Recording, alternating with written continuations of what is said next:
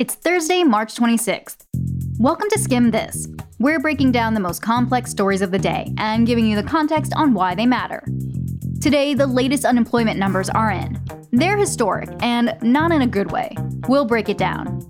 Then, how do world leaders hold an emergency summit when there's supposed to be social distancing?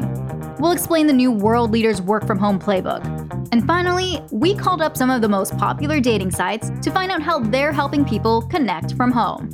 We're here to make your evening smarter. Let's skim this.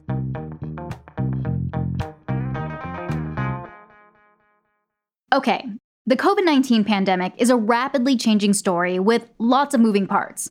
And we're going to help you sort out what exactly you need to know, starting with the three big developments of the day. Let's start with what happened this morning. We just got, guys, the number that we've been waiting for all morning, just moments ago. The number of Americans filing claims for unemployment benefits has hit a record high for a single week. We're talking about a decade of job expansion that suddenly has come to a screeching halt. Last week, 3.3 million people in the US filed for unemployment.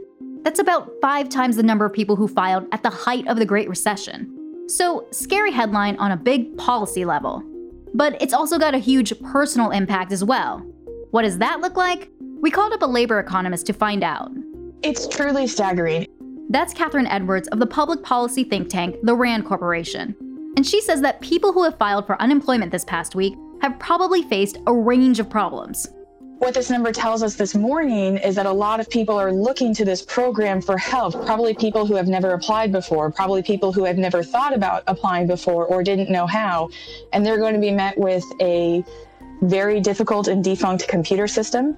They're going to be met with long wait times on the phone. And for a lot of them, they're going to be met with rejection of the claim. And that last part might be the toughest of all. Because Edward says it's ultimately up to the states to decide who gets those benefits. In most states, to be eligible to receive unemployment, you have to demonstrate a proven work history in the state where you're filing your claim. And if you just move states, it might take several weeks to learn you should have filed your claim with the state you just left. Usually, you've also got to demonstrate that you're actively looking for work and prove that you were actually laid off or that it wasn't your fault. Not to mention that during a pandemic, a lot of people who aren't able to work because of social distancing rules, or who are just working a lot fewer hours, may not be eligible for unemployment insurance either. Like a waitress who works in a restaurant that's still open, but is just doing curbside pickup, so a lot less tips. That said, there may be some fixes to address people who fall through the cracks. Earlier this month, the Labor Department said that states can be flexible and make some exceptions around these rules. For instance, they said unemployment can be given to workers at businesses that are temporarily closed because of COVID 19, or to workers who have to quarantine or care for a sick family member. Also, keep in mind that big economic relief bill that just passed in the Senate and might pass in the House of Representatives tomorrow could address some of these issues. For instance, it lets gig economy workers or freelancers apply for unemployment insurance for the first time. But all of these recent COVID 19 fixes to unemployment insurance don't necessarily cover everyone who's being affected right now. Like that waitress whose hours were cut way back, and even Congress can't magically fix the slow computers at your state unemployment office. So, even for states that want to help, making major changes to the unemployment system during a pandemic isn't easy. And there are already concerns about that. So this week we're hearing about the number 3.3 million. I wouldn't be surprised if next week we're going to start to hear a lot of stories in newspapers about people who are desperate for benefits but found out that they weren't eligible for them. So it could be a little while before we understand the full scope of how bad the unemployment situation really is. And big picture, Edwards says numbers alone never tell the full story. The effects of what's happening and how it's internalized by households, that that will take a long time to really find out. We can get a glimpse of what the devastation was and where hardship is coming from, but that doesn't mean we understand what hardship meant for people going through it. So, what's the skim? The news that 3.3 million people in the US applied for unemployment last week shows that COVID 19 is setting records for the US economy for all the wrong reasons. And the state unemployment system wasn't perfect to begin with. So, some people may have trouble getting the economic assistance they need, if you're one of those millions of people who've recently lost their job, here are some tips to keep in mind. Like we said, under the new Senate stimulus bill, more people would qualify for unemployment benefits, including some people who aren't typically eligible gig workers like rideshare drivers and freelancers. And depending on where you live, your state might be making new exceptions to get help to more people. So be sure to check your state's labor website and understand that wait times may be long. Also, if you're lucky enough to still be employed, you may want to revisit your budget and see if there are new places you can cut back on now that we're social distancing. Or start or keep building an emergency fund. Or see if you can get a break on loans as lenders get more flexible with borrowers. We're going to keep answering your money questions as the economic fallout of COVID 19 develops, and offer resources to help you stay financially healthy. To stay updated, head on over to theskimm.com slash spend smarter.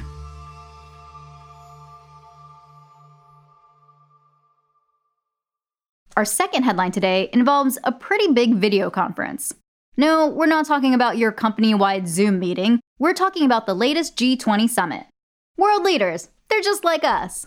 Remember, the G20 is the group of 20, aka the leaders of 19 countries and the European Union, who talk about how their economies can get along. Every year, these world leaders get together in one of their countries for an annual summit, and later this year, they were supposed to meet up in Saudi Arabia. But with everything going on with COVID 19, they decided they needed to have an emergency meeting. And with social distancing and a lot of international travel restrictions, they decided to take a move out of the work from home playbook. So that's how all the G20 leaders, like Canada's Justin Trudeau, Germany's Angela Merkel, and India's Narendra Modi, ended up on a video conference. It's a pretty great visual. We've linked to a screenshot in our show notes. And of course, they talked about how they're handling the pandemic that's paralyzed most of the world. The meeting's chair, Saudi Arabia's King Salman, kicked off the conversation by calling for unity.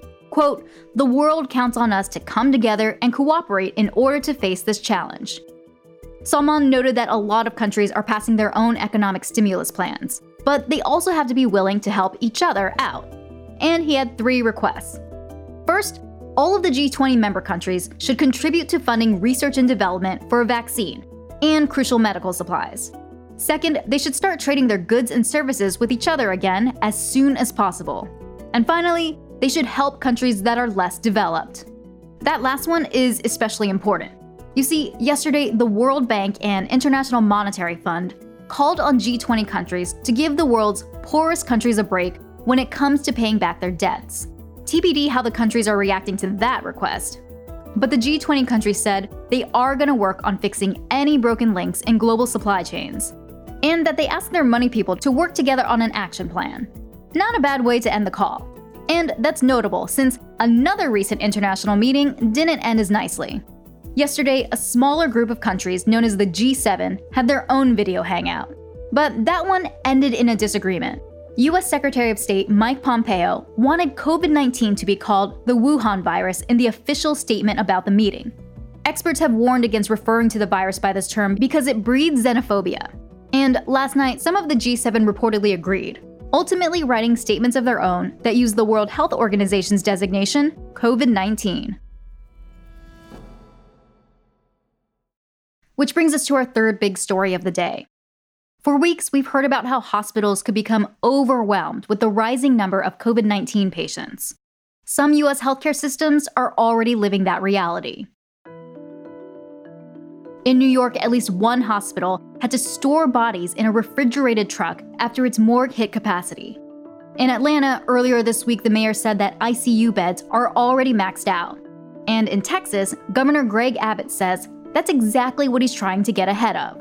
Earlier this week, he announced an executive order to increase the number of hospital beds in his state. I'm directing all licensed healthcare professionals in all licensed healthcare facilities to postpone all surgeries and procedures that are not medically necessary to correct a serious medical condition or to, to preserve the life of a patient. Sounds simple enough. States across the country, like Michigan and Colorado, have announced similar measures. But the problem? What does medically necessary mean? In Texas, abortion rights groups and the state's attorney general are disagreeing over that one. The state attorney general says unless the mother's life is in danger, abortions are elective. And abortion rights groups say, no, they're not. And yes, women still need to access them during the pandemic. Now they're taking that disagreement to court. Because last night, abortion rights groups announced they're suing. Let's look at where both sides are coming from. Two weeks after evidence of community spread was first reported there, Texas now has the 11th highest number of cases in the country. And some models say the peak is yet to come.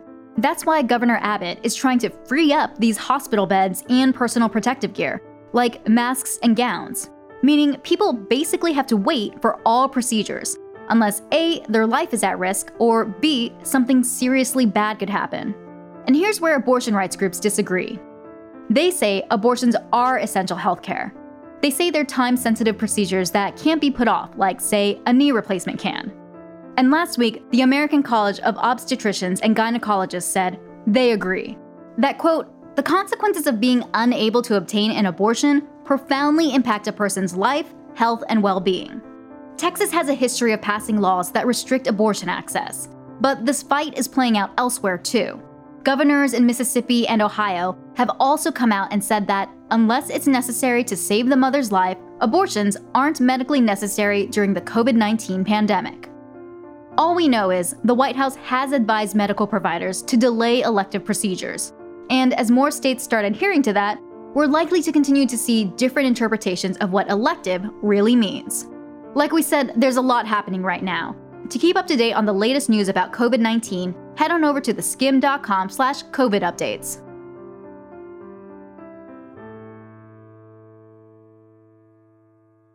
Okay, we're pressing pause on the latest developing stories to talk about your love life.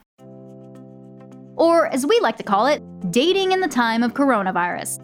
For a lot of us, social distancing is now the new normal. And we couldn't help but wonder does staying at home to not compromise my health mean that I have to compromise my love life? Enter virtual dating. It's like a Zoom meeting that's less business and more romance. I think we're almost going back to a courtship period because we're forced to. That's Rachel DeAlto, the chief dating expert at Match.com, which recently launched a dating while distancing hotline, a resource where people can ask anything from how to go on your first virtual date to how to keep the momentum going when you don't have physical contact. And if you think about it, Rachel points out that this already isn't a totally insane concept. You know, Love is Blind became such a huge hit, and they didn't even see each other. We can look at that as kind of a beta test of yeah, we can do this. And a lot of people are already doing it. The dating app Bumble says it's seen a huge increase in their video call feature among users, especially in big cities with mandates to stay home, like New York City, San Francisco, and Seattle. But with anything that has to do with the internet, it's important to remember to stay safe. Here's Bumble's editorial director, Claire O'Connor. You shouldn't have to give away your phone number, email address, or any other personal information, including your full name, until you're ready um, we want we want to make sure you're safe. So. Uh, we are encouraging and indeed seeing people use this feature in the app to be able to engage uh, without compromising their personal information. And in a way, our new way of life may actually make dating a better experience.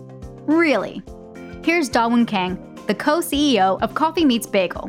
What if, you know, there's no reason whatsoever for us to rush now? Um, we have a lot more time. What if we just slow down and take the time to really get to know someone? You know, that would be really nice. And slow dating might actually be a faster way for you to actually uh, be able to experience the authentic connection that you might be looking for.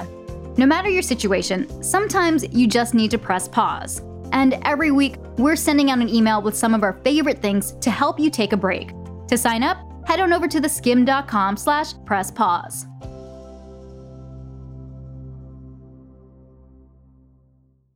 Before we go, we wanted to tell you about something we heard on our other podcast, Skimm'd from the Couch. This week, best selling author and activist Glennon Doyle joined us to talk about her new memoir, Untamed. In it, she describes what happened when she stopped adhering to other people's expectations of her and started to listen to herself. She also told us what living untamed at work can do to change culture everywhere. I think what we have to do in corporations, in churches, in institutions, in political groups is create room where people who have differing ideas, differing voices, differing experiences can bring their full selves to the table and know that they will be both held by the group and free to bring a different self to the table. So there is no more important place for people to begin to start using their untamed voices than in corporations. You can hear more from Glennon on our most recent Skimm'd from the Couch episode, brought to you in partnership with Sephora. And that's all for Skimm This. Remember, we want to hear your shoutouts. Maybe it's a message for a friend working on the front lines of the COVID 19 pandemic, or a loved one who you can't physically meet up with right now. Give us a call at 646 461 6370 and leave us a voicemail. Or DM us on Instagram at The Skimm, and we might share your message on an upcoming episode. Don't forget, if you aren't signed up yet for our free morning newsletter, The Daily Skimm, you can do so on our website at theskimm.com. It's everything you need to know to start your day right in your inbox.